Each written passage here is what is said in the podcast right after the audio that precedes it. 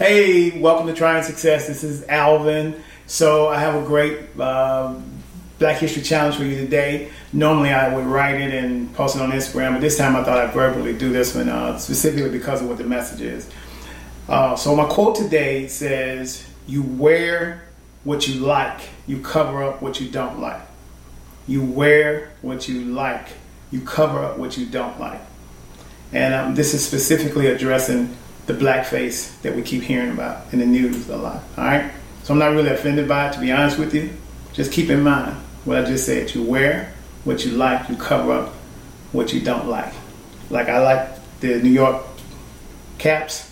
I'm a Falcons fan, but I wear the New York Caps. Y'all say your little comments about the Falcons. Go Falcons, all right?